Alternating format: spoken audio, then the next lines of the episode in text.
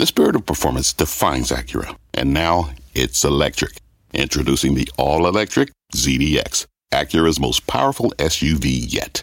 While what powers their cars may change, the energy that makes Acura never will. Crafted using the same formula that brought them electrified supercars and multiple IMSA championships, the ZDX has track tested performance that packs an energy all its own. With a premium Bang & Olufsen sound system and up to 313 mile range on a single charge, and a Type S variant with an estimated 500 horsepower, the ZDX is everything they said electric could never be. It was built with the driver in mind, just like Acura's been doing since the beginning. We could talk all day, but the only way to experience this electric performance is to drive it yourself. Unlock the energy and order yours at Acura.com. Right now in fast, the January rally rolls on. The Nasdaq now up 10% this year. The S&P up nearly six, and the Dow. Names like Disney and Salesforce soaring over 20% just this month. Are the bulls back in control? Plus. Buyback, blowback. Chevron shares soaring on news of its monster stock repurchase plan. But the White House is not quite as happy as investors. What is behind the ire, and is it justified? And to the penny, shares of Tesla touching levels not seen in over a month. The chart master called it before Christmas. But where does it go from here? Carter will lay out his case for the EV giant. And later, Wall Street weighs in Eli Lilly's new obesity drug, front and center ahead of earnings, what it could mean for the pharma company's results. I'm Melissa Lee. This is Fast Money. We're live at the NASDAQ market site. We got a full house tonight. Carter Braxton Worth, Karen Finerman, Dan Nathan, and Guy Adami. And we start off with Chevron, the stock jumping nearly 5% today after the company announced a stock buyback plan totaling a whopping $75 billion, or roughly 20% of outstanding shares. But the massive buyback plan and a hike to Chevron's dividend drawing scrutiny from the White House. For more on DC's response, let's bring in Kayla Tausche. Kayla. Well, Melissa, the administration believes it should be deploying its capital to drill more and lower prices at the pump. A White House official saying for a company that claimed not too long ago that it was working hard to increase oil production, handing out $75 billion to executives and wealthy shareholders sure is an odd way to show it. It's just the latest in a long running spat between the White House and Big Oil, a popular punching bag, according to polls. Chevron CEO Mike Wirth asked the administration in June for a detente and a change in approach. President Biden responded by calling out Wirth personally and saying, I didn't know they'd get their feelings hurt that quickly. Two months later, President Biden signed into law a sweeping bill that included a 1% tax on stock buybacks, meant to chill that spending and spur investment elsewhere.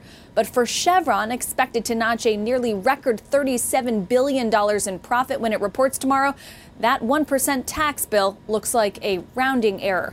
Of course, Biden administration employees with investments in the Dow or the S&P 500 are invested in Chevron. So I asked the White House if that changed their outlook at all, and the official told me no. Melissa? Kayla, thank you. Kayla Tausche from the White House for us. Um, I don't even know where to start with this situation, Guy. We had a conversation about this on the phone. Um, all of you guys, I think, had, had very strong opinions about this. Where do you start when you think about the White House attacking oil companies for spending $75 billion on their executives and wealthy shareholders. Wealthy share executives, who writes this stuff? I mean, did, these are people that work in the administration, right?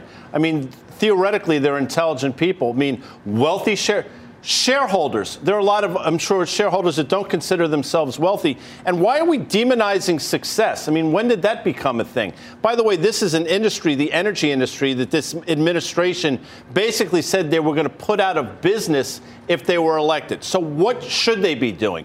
By the way, when the energy, and I'm not an apologist for the energy company, mm-hmm. let's just be straight about that. But when they were doing poorly for decades, Nobody went to their defense at all. So now that they finally have things working, finally, when for the first time in the lifetime of these companies, when they're running more efficiently, their balance sheet is as best they've ever been, uh, they actually are the poster childs for ESG, a lot of these companies, in terms of getting up to speed.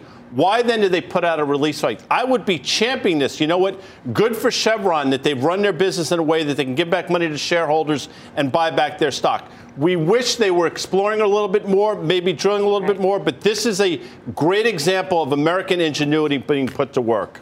I agree with everything Guy's saying. Uh, just to expand on that a little bit, I mean, we talk about the boom and bust cycle in yes. this space, right? And so finally, they're getting it right as if there's no cost to boom and bust. All those people who are hired right. and then Lost fired, all those housing, uh, the housing that's built the for them. The crisis around right. the energy Everything around that. And now they're being financially, I think, way more, right, way more disciplined as they should be. The wealthy shareholders, how about just the shareholders, right? right? They don't just go to wealthy people and say, we'll buy your stock back. no, this is for all the shareholders. You don't need to sell your stock right. if you don't want to. So they, you know, they've been just, you know, demonized, when they produce. Now they're demonized that they don't produce enough. I, I, just think it's not fair of the administration to just make them into a punching bag because it doesn't it doesn't serve the administration well to have oil prices move. Yeah, just real quickly, when you think about of stock ownership here in the U.S., it is largely among the wealthy, and so like for all intents and purposes, you could say it's semantics, but like when you deploy that much of your cash flow that has increased dramatically because of a weird supply demand dynamic on the other side of a black swan event, you know all this sort of stuff. I mean, the talking points make sense. It's populist, right? What are yes, they trying to yes. do? They're mm-hmm. trying to battle this narrative of inflation. And where did most U.S. consumers feel it? They felt it at the pump. Where did most U.S. consumers feel it the worst? On the lower end. Those are people who don't own stocks, right? So again, I mean, like we could sit here and argue about it. I get what you guys are saying about demonizing, you know, capitalism and success in capitalism. I don't think that's what you're doing. Look at almost every industry that has a difficult time in a difficult economic environment in our country in my lifetime they get support from the government, okay? Like that's kind of the point. And then it's not just Democrats in the White House right now who feel that, um, you know, fossil fuels are not the way forward. I think there's a lot of people who agree with that. So again, I mean, I know companies like Chevron, they're using their technological know-how to invest in, in away from fossil fuels. It's just an easy target, right? They didn't need to come out and say $75 billion. This is a company with a $300 billion market cap and $25 billion in cash cash. Yes, they generate a lot of cash flow in periods like this. But again, I think it's kind of silly on both sides. It's just, it seems like a little bit of a tip. I mean, it's out, it's out of line, I guess is the word I would use. But here's the question the recipient of that uh, sort of uh, poke, should they even respond? That's the biggest mm-hmm. question. I mean, they don't have an obligation, any energy company, to respond to that kind of thing. I suspect they will. But at the end of the day, it's, it's, it's a perfectly valid thing to say, hey, that's, that's your opinion. We're not going to respond to that. Well, here's the question, I guess, for investors, and that is, you know, does that change how this stock is viewed in terms of being investable or not investable if it has a constant target on its back by an administration that is running out of cards to bring gas prices lower. Gas prices have ticked higher. Um, they've already released a lot of oil from the SPR. What else is there to do from the administration standpoint? I'm not trying to play politics either, but maybe, maybe that could factor into why this attack happened. Yeah, so the answer, in my opinion, the answer to that question is absolutely not. I mean, these stocks were probably in many of these stocks were half the price that they were when the administration came in on the back of we're going to put you out of business. They have doubled since. Uh, many of these companies are still, in my opinion, cheap on valuation, regardless whether or not crude oil goes higher or lower from here. If crude were to go sideways for the next year, these companies should continue to go up in stock price, in my opinion. So if you're selling your stock, because you're scared that the administrations have a bullseye, that's the wrong reason. If you think they've run too much, it's an entirely different conversation. Let me just ask you a question. What do you think is worse? Them knowing what they're saying is kind of a load of crap, right. or they really believe it? From the administration, really believe it. That they really that believe they really it. believe that. Uh-huh. What, what's your opinion on that? I'm not really sure. I mean, it's bad. Is, it's bad either way. it's way. Bad either it's way. Bad I mean, way, yeah. Dan's point is they're just playing politics. They're just saying what they got to say. Sure. Um, I, I, guess I'd rather that so that they, but knowing that they really do understand the dynamics of the business. So, so, so let's just talk about the stocks here. Okay, so they're trading at all-time highs, right? And so when you think back to what Guy was saying when the administration came in, go back to you know the Trump administration. Chevron was earning like uh, you know three dollars in earnings in 2017, and now it's expected to do twenty dollars this year. I, I just I'm not sure it gets any better from here. I'm not sure if you're going out and you're buying the stock right here because you think the valuation is cheap. You think maybe the the narrative has changed as it relates to ESG and the companies are going to be able to do what they want with their cash flows, that's fine and good. But I'm not sure these stocks get any better from here. I'm not sure the companies do. And, Guy, to your point, we don't know how these stocks are going to perform with $60 oil or $50 oil in three years or something like that. So to me, I, again, this seems like it's ringing the bell at the top. Um, for more on all of this, let's bring in Helima Croft, Managing Director and Head of Global Commodity Strategy at RBC Capital Markets and a CNBC contributor. Helima, great to have you with us. It's interesting this is all happening as we're seeing oil prices go higher and perhaps even head higher from where we are now because of China's reopening. What, what are your thoughts on all of this?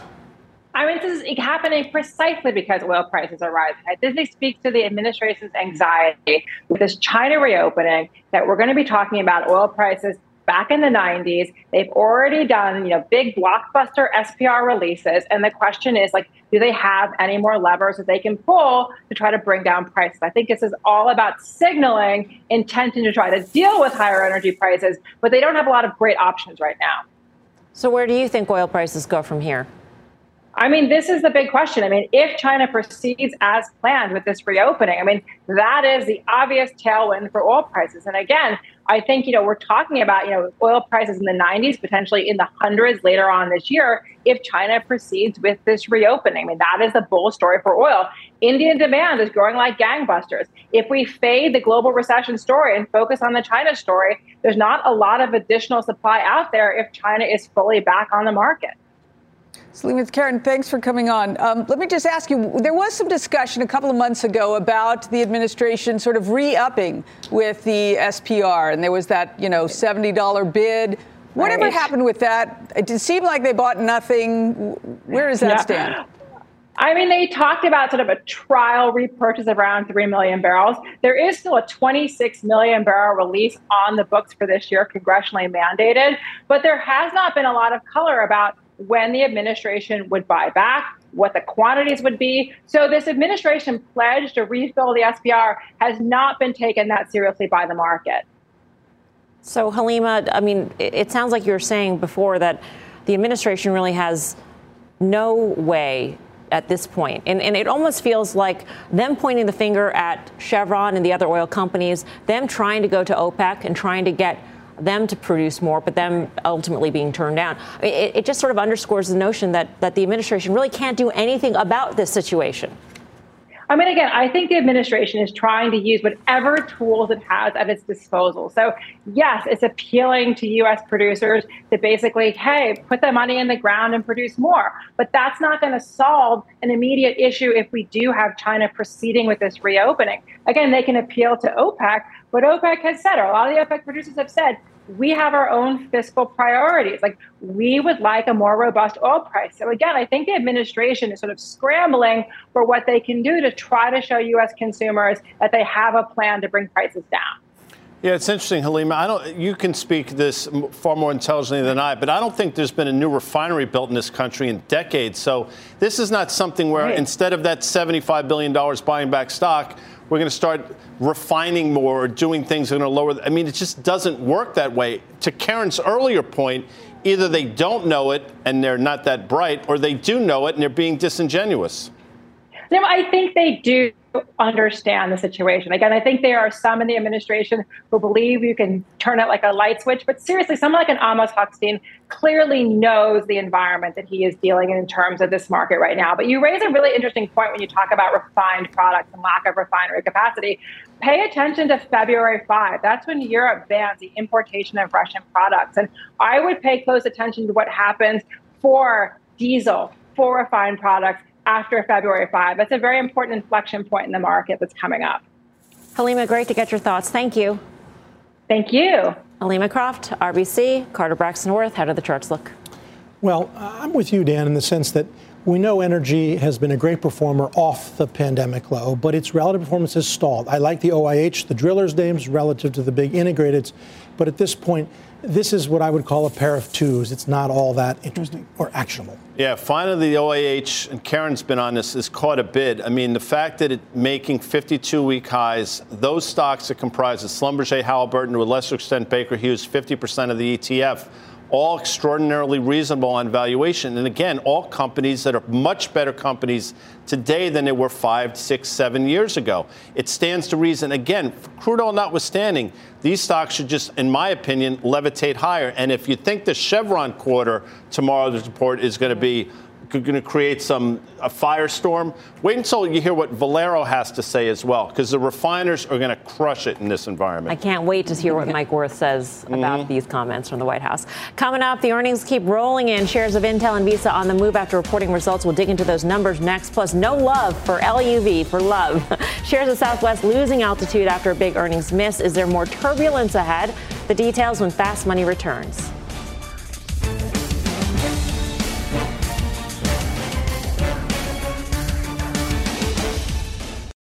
Hello, I'm Lara Castleton, U.S. Head of Portfolio Construction and Strategy at Janus Henderson Investors. Is a brighter future possible? At Janus Henderson, we think it is. For 90 years, we've worked to help clients achieve superior financial outcomes and fulfill our purpose of investing in a brighter future together.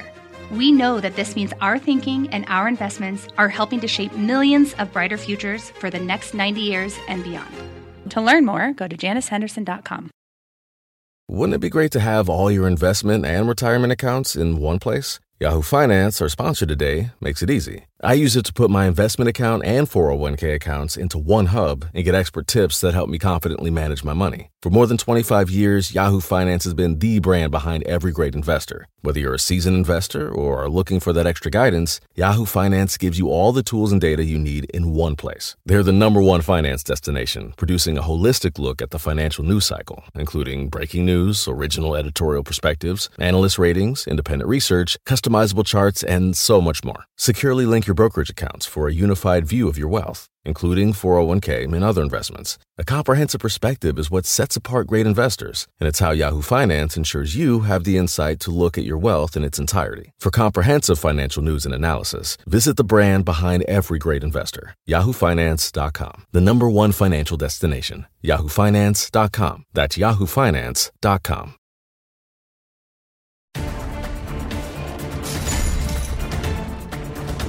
Welcome back to Fast Money. A pair of earnings alerts, starting with Intel shares tumbling after the company missed estimates on the top and the bottom lines. The chipmaker also issuing just horrible guidance for the current quarter. Uh, Pippa Stevens is here with the very latest. Pippa. Hey, Melissa, it is that disappointing guidance that is weighing on the stock here. But in terms of Q4 results, revenue fell 32% year over year, which was the fourth straight quarter of falling sales. Gross margins were down 12%. Now, on the guidance front, Intel now sees a loss of 15 cents per share on an adjusted basis for Q1, while Wall Street was looking for a 24 cent profit. Revenue guidance also came up short. Now, the call is underway right now. CEO Pat Gelsinger saying that the company is not going to give full year guidance because of the quote uncertainty in the current environment. He said they expect macro weakness to continue for at least the first half of the year. And they haven't yet provided specifics around some of the previously announced cost cutting measures. So that is something we are listening for. Melissa? All right, Pippa, thank you. And uh, don't miss Intel CEO Pat Gelsinger live on Tech Check tomorrow with more on the results. That's 11 a.m. Eastern Time right here on CNBC. Um, so it's so bad they can't possibly give guidance for the full year, but they will give horrible guidance for the first quarter that falls as much as $4 billion short of estimate on the revenue side. It's just. Well, they are a month into the quarter. I mean, like, so they can guide this quarter, and they're not going to miss that guidance. You could drive a truck through that revenue yeah. guidance, too. But, like, like, like, let's be clear. Like, whatever they thought they're most likely to come in on the revenue side, they probably widen the low end of that range. And, and then again, I mean, listen, this is how you try to put in a bottom of the stock where the company has been in continual restructuring restructurings. They're losing market share. They've misexecuted on a whole host of things. They're talking about China was about as bad as it gets in December quarter, but they're talking about inventories being reduced here. So these are things that you probably want to hear. I'm not trying to make a bullish case for this, but this stock ended the year at 26 bucks. It went into this print at 30. I'm surprised it's not at 26, to be honest with you. Um, but to me, this is not one to pick at. I think you probably see this thing breaking those lows, those 52 week lows in the not so distant future. Yeah, give it time. So a couple of quarters ago, we said on this show that the Intel quarter was not in terms of Intel, not in terms of semis, in terms of publicly traded companies the worst quarter we've ever seen in the then 15 years of this show. Well, guess what, folks? they just they just raised it's the bar. Worser. I mean, their their business is effectively data center, down 41% year over year. I don't even know how that's possible. Down 41% year over year. Client computing is the other big one, down 34.5%. And operating margins continue to deteriorate. Dan makes fun of me, but operating margins of 4.3% against 28% a year ago, and the street was looking at almost 7%. I don't know what they're doing there. Clearly, they don't know either. And to Dan's point, it should be a lot lower than it is now. Uh, the worry now is filtering into the other chip makers, which are down across the board, Karen. Yeah, I'm wondering, should it be? I mean, Yeah. Is this the disintegration of Intel because they're being completely eaten alive? By AMD, whoever, which I see is down two bucks. I mean, we know some of the macro, right? PCs are soft. I think that's relevant for all of them. But uh, in terms of the share gain, I think, you know, to have a competitor really weakened is not a terrible thing. Right. I mean, I- this is a testament, as you think, the long term, that there's no such thing as a growth stock. There are stocks in growth phases. This is the greatest enterprise, one of them of all time, whether you consider Eastman Kodak or Westinghouse or IBM. And look at it now. What we do know is it's making all time relative lows to the Philadelphia Semiconductor Index. They launched that index exactly 30 years ago in 1993. And Intel has peaked in 1998 on a relative basis, been going down ever since. Wow. It's a disaster. Um, let's move on to Visa now. That stock is gaining ground in the after hour session on an earnings beat thanks to an increase in payment and cross border volumes. Kate Rooney's got the latest from the call. Kate. Hey, Melissa. Yeah, so Visa getting a boost from that strong consumer spending, also travel. It was beat on the top and bottom line for the payments giant. Revenue was up 12% over, uh, year over year. The call just kicking off CEO Al Kelly saying the quarter was driven by what he called stable payments volume and a continued cross border recovery. He talked about Asia Pacific health. He said that was especially strong with China lifting some travel restrictions. They also continued to see improvements inbound into the U.S. Also talked about some benefits from the FIFA World Cup as well. Al Kelly is officially stepping down as CEO next week, moving to that executive chairman role. Uh, of the board, Ryan McInerney, meanwhile, will take the reins as Visa's new CEO. Total payments volume, guys, up 7% year over year. Cross border up 22% or 31%. Uh, if you do exclude transactions within Europe, and then transactions overall up 10%. No guidance yet. That's key. We're waiting for that on the call here that's underway. Visa's quarter really tracks with what we heard from MasterCard earlier this morning, which is also benefiting from that cross border recovery. They pointed to what they called the resilient consumer right now in the face of inflation. MasterCard was pretty conservative on the revenue guidance, although they say they're closely tracking the labor market. We've got Amex reporting for the bell tomorrow. Back to you. All right, Kate. Thanks. Uh, Kate Rooney on Visa. We're still waiting for the guidance once again, but the difference in terms of how the stocks are trading, I mean, MasterCard was down by more than a percent today's session. And to me, they sounded a little bit cautious on the continued pace of recovery in terms of travel to different regions. They said it'll continue to grow at a healthy pace, but it's not going to be the same as we, they've seen a little bit of pull forward. Yeah, well, I think Visa's a little better on that front. So, and that's been the expectation, I think. I mean, they're fantastic companies. Both they've had years and years of growth that started off. I mean, with remember the currency going out of business, right? And that uh, we all use cards, of course. And then the, this cross-border travel is great. They're not cheap. They shouldn't be cheap, though. They're premier companies, but uh, I don't own anymore. It's just a little too expensive for me. This much over the market multiple. It's funny when I look at these, um, and I say to myself, to your point about valuation, you know, uh, again, Visa is expected to grow earnings and sales this current fiscal year, you know, high single digits, maybe 10%, trading 27 times, and, and that, that to me doesn't make a whole heck of a lot of sense when you think about all the competitive forces that are out there as it relates to fintech and, and the like here. Um, but you know, the consistency of their businesses, the stable margins, the lack of credit risk, all that sort of thing, great. And I took away what you did, Mel, is like I see a deceleration in consumer spending. If you start stitching that together with some of the other inputs that we're getting, you know, to me that makes me a little cautious. But the stocks act fine. Okay, here's an ultimate would you rather. Oh, I like this game. Fundamentals versus the charts. So oh. Visa or MasterCard guy on fundamentals Versus the chart versus the chart master. Well, I'll play. I'll play. Uh. I'll, I'll segue into the fundamentals. Uh, right. 29 times. I mean, it's historically traded a multiple, a, a premium multiple, as Karen said. So it's not cheap. It shouldn't be cheap. The quarter was fine. Operating margins hang in close to 70 percent. Good for them. I think it makes a push towards that all-time high of 248. We have finally broken through. I think a downtrend line that's been in place since, if I'm not mistaken, Carter, July of 2021. So Spot on. Uh, So I like them both. Uh, obviously, they have a high correlation, okay. about 90%, the two stocks. They are acting a bit differently in response to their numbers. But their steadiness and uh, things that you mentioned, Dan, their reliability, lack of credit risk, I think ultimately the market knows this, and that's why they're acting so well. All right.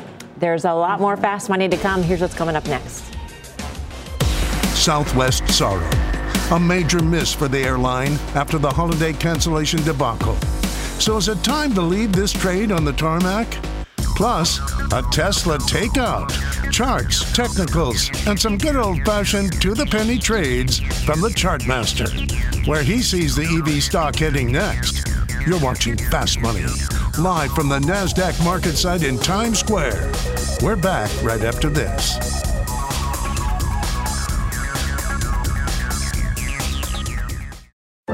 What's on the horizon for financial markets? At PGIM, it's a question that over 1,400 investment professionals relentlessly research in pursuit of your long term goals.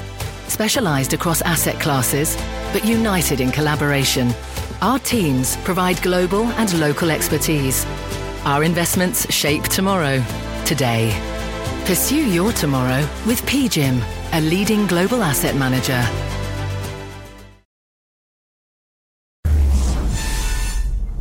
We invest a lot in technology, a billion dollars a year. We'll actually invest closer to 1.3 billion here in 2023. We have a long track record of doing a great job in technology. We just put in a industry leading system here for our maintenance and aircraft routing folks to serve them. Last year we put in a brand new human capital management people system. So the the, the idea that we don't invest in technology just isn't correct. That was Southwest Airlines CEO Bob Jordan speaking exclusively with CNBC's Squawk on the Street this morning. Shares dipping more than 3% following a dismal Q4 report. The airline lost nearly a quarter billion dollars, including an $800 million impact from mass cancellations over the Christmas and New Year periods. Uh, profits falling 45% year over year. Southwest expects to post a loss for the current quarter as well. I guess they do invest in technology, maybe not enough. Guy. No, they don't. I mean, when you watched the news when all this went down with them, you'd have people come on and say, this is like, you know, ninth generation, you know, old generation technology. They got to get into the 21st century. And if the administration, who I'm sure is now watching after that rant about Chevron, wants to get on, get after the airlines, Seriously. who when the world went to bleep, went to the Capitol Hill, right. got hat in hand, got bailed out, and still can't run productive airlines, yeah. and still charge people crazy amounts to wait in airports, wait for their bags for hours on end. It's ridiculous. Those are the people you should be exorcised by, not the energy companies that are seemingly doing everything right. Yeah, gasoline's higher. It ain't their fault. Back to you, Mel. and Carter. Well, well, so there is that. Um, but here's the thing: these are these are these are trading vehicles, right? We know this, and they've had a big trade. The the Jets ETF is up a lot, and and a lot is priced in. Just remember, the New York Stock Exchange Airline Index, which has been around a long time, is trading right now at the exact same level it was in January of 1994. This is wow. a bad business. These airlines lose money, they make money, it's boom and bust. Over time, it's not an investment, it's a trade. And we've already had a big trade in jets. Yeah. You've been you've traded. I've traded. I've been out of the trading yeah. of these for a while. You know, I, I, do think though companies can recover from this sort of PR disaster. Right. And I was thinking about JetBlue, but now I see the stock actually hasn't recovered from the, that. Just maybe because of the pandemic or other reasons, but I think they can recover they got to spend a lot to get it together, but it, it's it's not a death blow for them.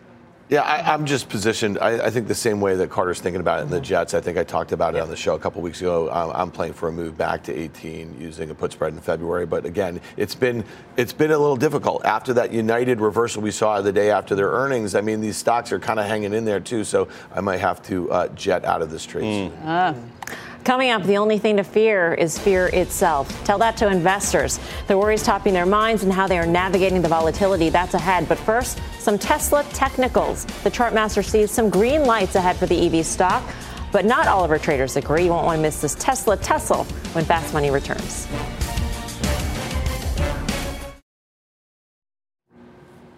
Welcome back to Fast Money. Another check in the markets today. Stocks closing out in the green after some strong GDP data this morning. The Dow jumping more than 200 points, up for the fifth straight day. That is its longest win streak since October. The S&P up more than one percent, and the Nasdaq leading the gains, up more than one and a half percent, breaking a two-day losing streak. The Nasdaq closing within just 200 points of its 200-day moving average, a level it has not seen in more than a year. But check out Hasbro sinking in extended trading after announcing it will cut 15 percent of its workforce. The COO will also be leaving the company. Dan, what do you make of the NASDAQ?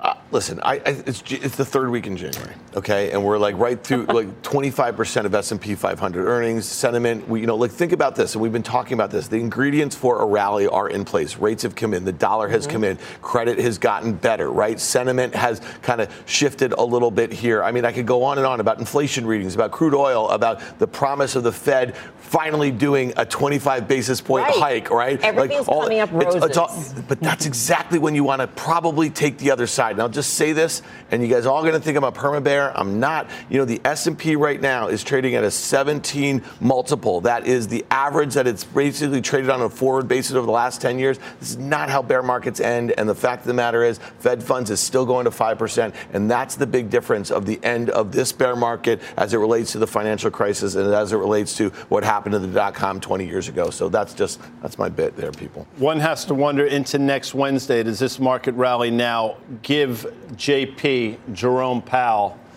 some air cover to right. be exceeding. I mean, he's been very really hawkish, hawkish, like uber hawkish. Just something to consider into next week. All right, all right. Let's focus on Tesla right now. The EV maker, the best performer in the S&P, and a big driver of the Nasdaq's rise today. The chartmaster has been on this call for weeks. Back on December 20th, when Tesla was at 138, Carter put out a note to start nibbling.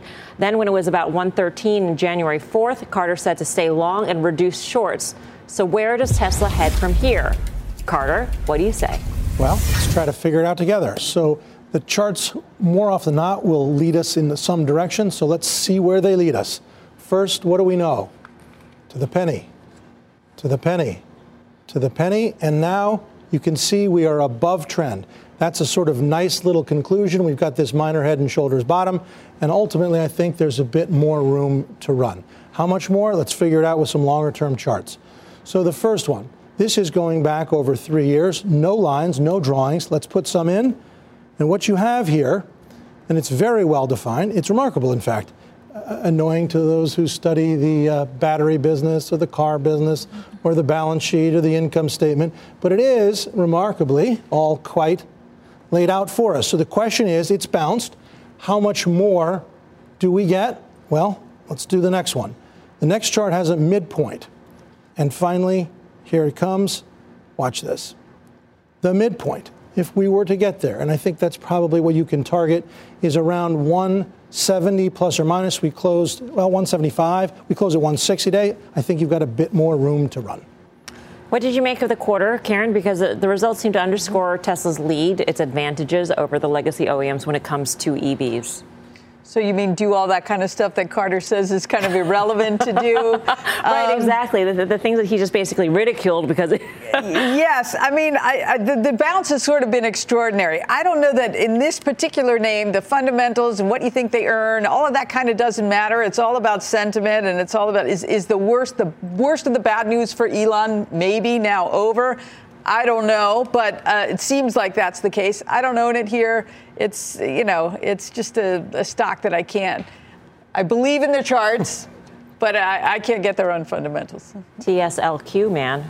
Yeah. So um, listen, I've been negative on the story. Um, I was long puts into the print. They're gone to zero. They're worthless. I had a bad trade there. Um, but again, you know, I had some good ones on the downside um, last year here, and today I put a fresh. I did buy that TLSQ um, at you know, equivalent of $159 in the stock. It closed at 160 here today. And, and, again, you know, I'd love to see the stock's probably going to 170 in the not so distant future. Um, and I'd love to see what Carter's take is um, at that point. I, you know, the fact of the matter is, listen, I don't have something against Elon or. I just don't trust him. And people ask me all the time, you know, what is one of the major reasons why you would buy a stock, why you would buy into a company and management and their transparency and their trustworthiness and their ability to kind of execute to the things that they've said. Think about that conversation we just had about Intel and I don't believe him. And he has demonstrated um, on probably dozens of occasions over the last 10 years that he doesn't really, you know, the truth is not something that he is solving to all the time. So there's a thousands of other stocks out there that you can buy unless you think that this cult or this one in particular is so unique. And I'll just say the last thing,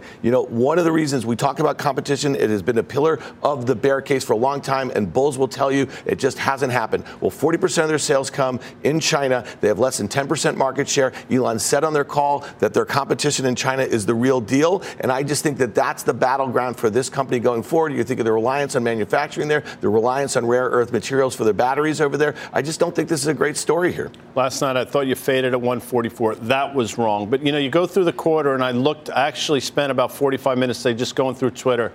The bulls that have been ardent bulls love that quarter. They couldn't say enough about it. The people that have been bearish and until the last month and a half have been spot on saw a lot of things to really dislike about that quarter. So now both sides are dug in. The question is the Bulls have definitely um, acquitted themselves extraordinarily well the last couple of months. Does it get through that midpoint line, which probably comes in around 175 or so? If it fails there, that downtrend that Carter annotated so well, by the way, Kornacki esque is probably still in play. The lines were just yes. Do you, you, do you reshort it there? That's, That's the question. right. Probably. All right. Coming up, the coupons just aren't cutting it. Shares of Bed Bath & Beyond inching closer and closer to bankruptcy. The latest details out of that one next. Plus, it's been a wild ride for stocks over the past year, but has the January jump helped ease concerns, the fears, worries, and plans that are top of mind for the individual investor? More on that ahead. Fast Money's back in two.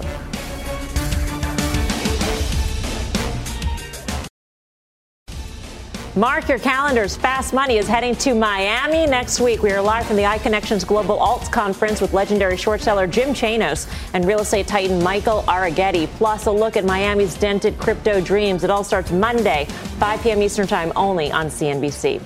Meantime, shares of Bed Bath & Beyond plunging after a brief halt this afternoon. The company saying in a regulatory filing that it does not have enough funds to repay its credit facilities. Earlier this month, the Bed, uh, Bed Bath & Beyond warned of a potential bankruptcy as it struggles with inventory issues and waning store traffic. The latest news from the one-time meme darling comes on the two-year anniversary of GameStop's then unprecedented 92% surge, a move that ignited the Reddit revolution. Karen, what do you make of this? I guess it's not entirely surprising. No, it's not in any way surprising yeah. at all, nor should it be to any of the shareholders who just, you know, they're hoping for a squeeze. We will find out soon enough. February 1st, they have a bond payment due. Highly, highly likely they do not make that payment. They'll have a cure period, but they might as well just file bankruptcy then.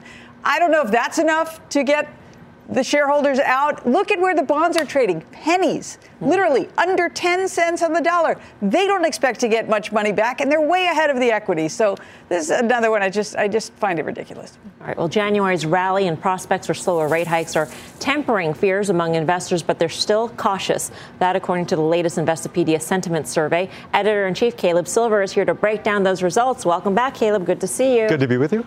So there you don't trust this rally that we've seen. No, fear to the left, greed to the right. Yeah. Where are they? Stuck in the middle with you and you and you, all of us, not doing anything. 47% say they're playing it safer. We only have about 20% say they're investing more. 31% say they're investing less. But there are some opportunistic people out there. Also, a more of a flight to safety this round. People buying CDs a little bit more than last time. Yeah, which is not a surprise either. But what's interesting is that you always ask this great question. That is, what would you do if you had an extra $10,000 lying around? Yeah they still say stocks. Yeah, individual stocks. Last time, though, if you remember, they were talking about putting it in savings just yeah. in case. So that was the first time we saw that flip flop. Now they're back to buying stocks again. I think they've seen a lot of their favorite stocks, and their favorite stocks are the biggest, most popular stocks, come way down. So they would buy individual stocks if they could, if they had that extra 10 grand. Some people are getting promiscuous, going out on the edge and doing it. And if you've been watching lately, as I know you guys have been, they've been rewarded the past few weeks anyway.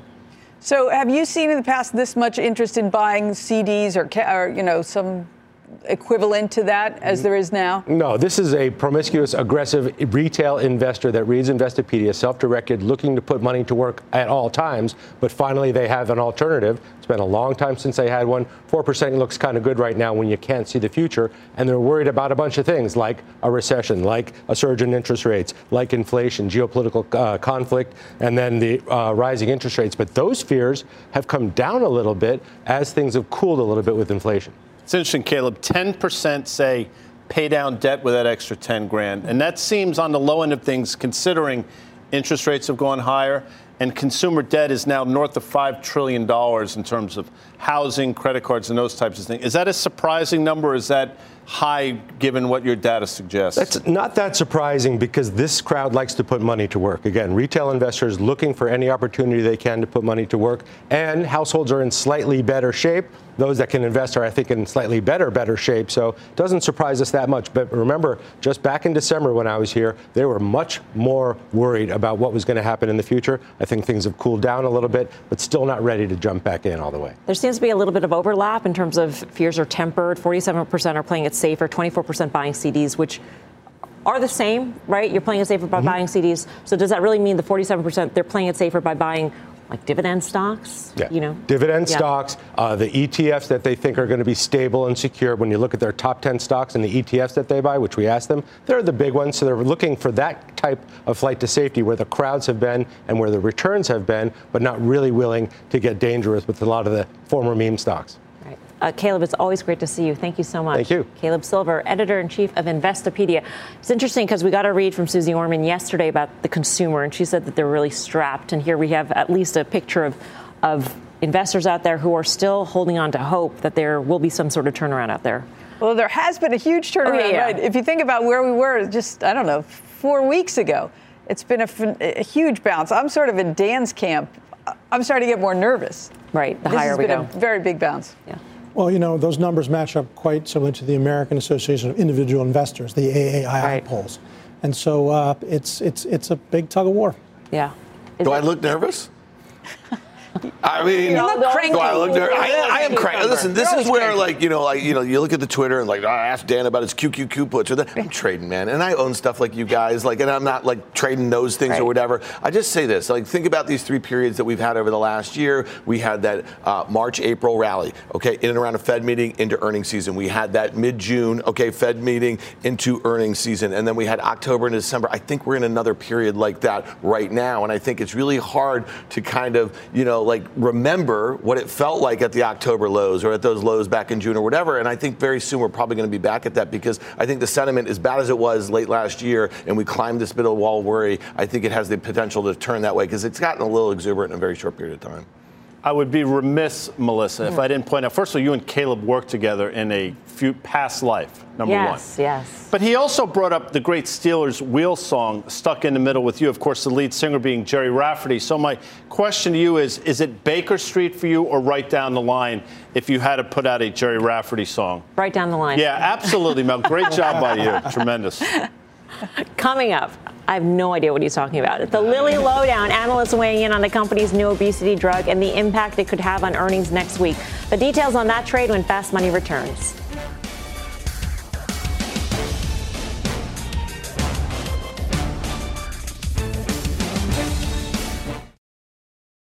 Welcome back to Fast Money. Shares of Eli Lilly lagging the market this year. The stock down nearly 5% as it gets ready to report earnings next Thursday.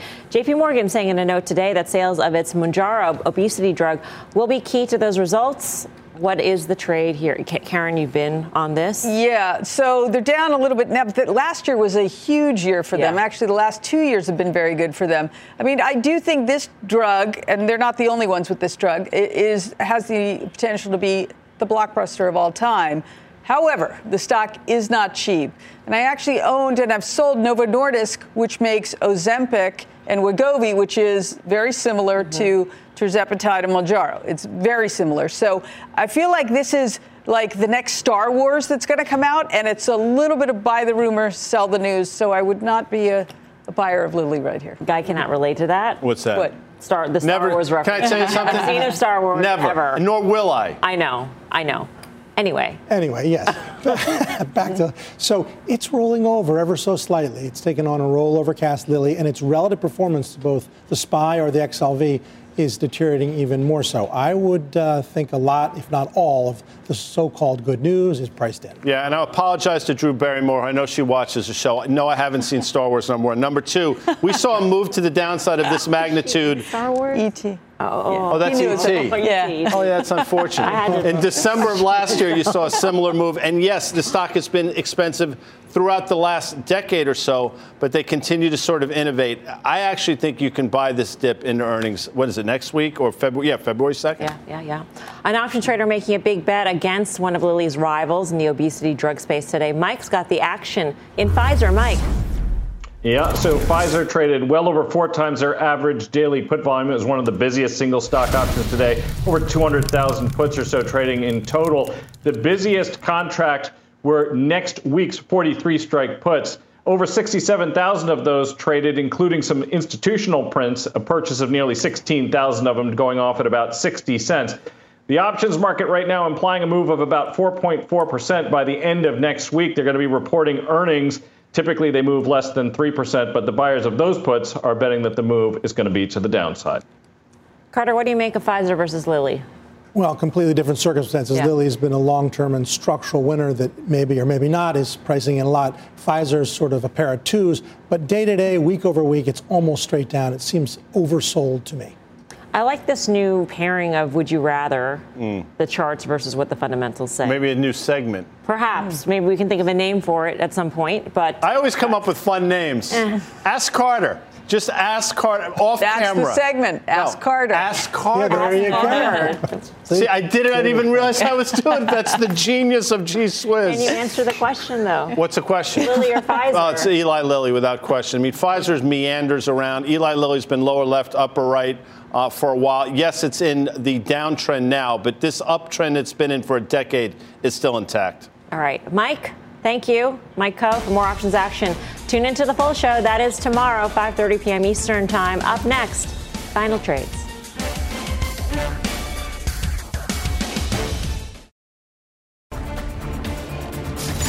Get a last look at shares of Intel near the after hour session lows, down by 9.6%. The company remembering offering dismal guidance for the current quarter, saying it will not guide for the rest of the year because of the uncertainties here. This is the quote. Guy was referring to the last quarter where he thought it was like the worst quarter ever on record, but this is worser.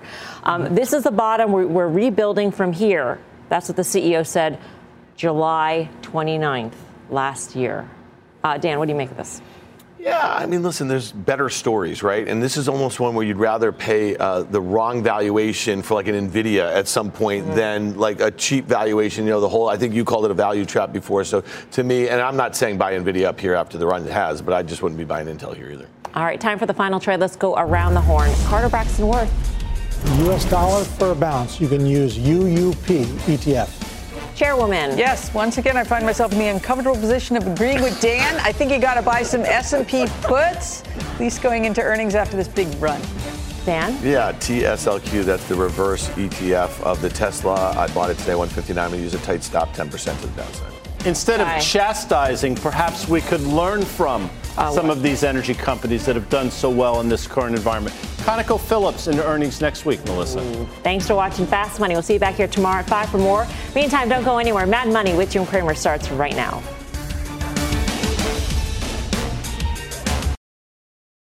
This podcast is supported by FedEx. Dear small and medium businesses, no one wants happy customers more than you do. That's why FedEx offers you picture proof of delivery, packageless and paperless returns, as well as weekend home delivery to 98% of the U.S. on Saturday and 50% on Sunday. See the FedEx service guide for delivery information. FedEx Ground service is also faster to more locations than UPS Ground. See what FedEx can do for your business. Absolutely, positively FedEx.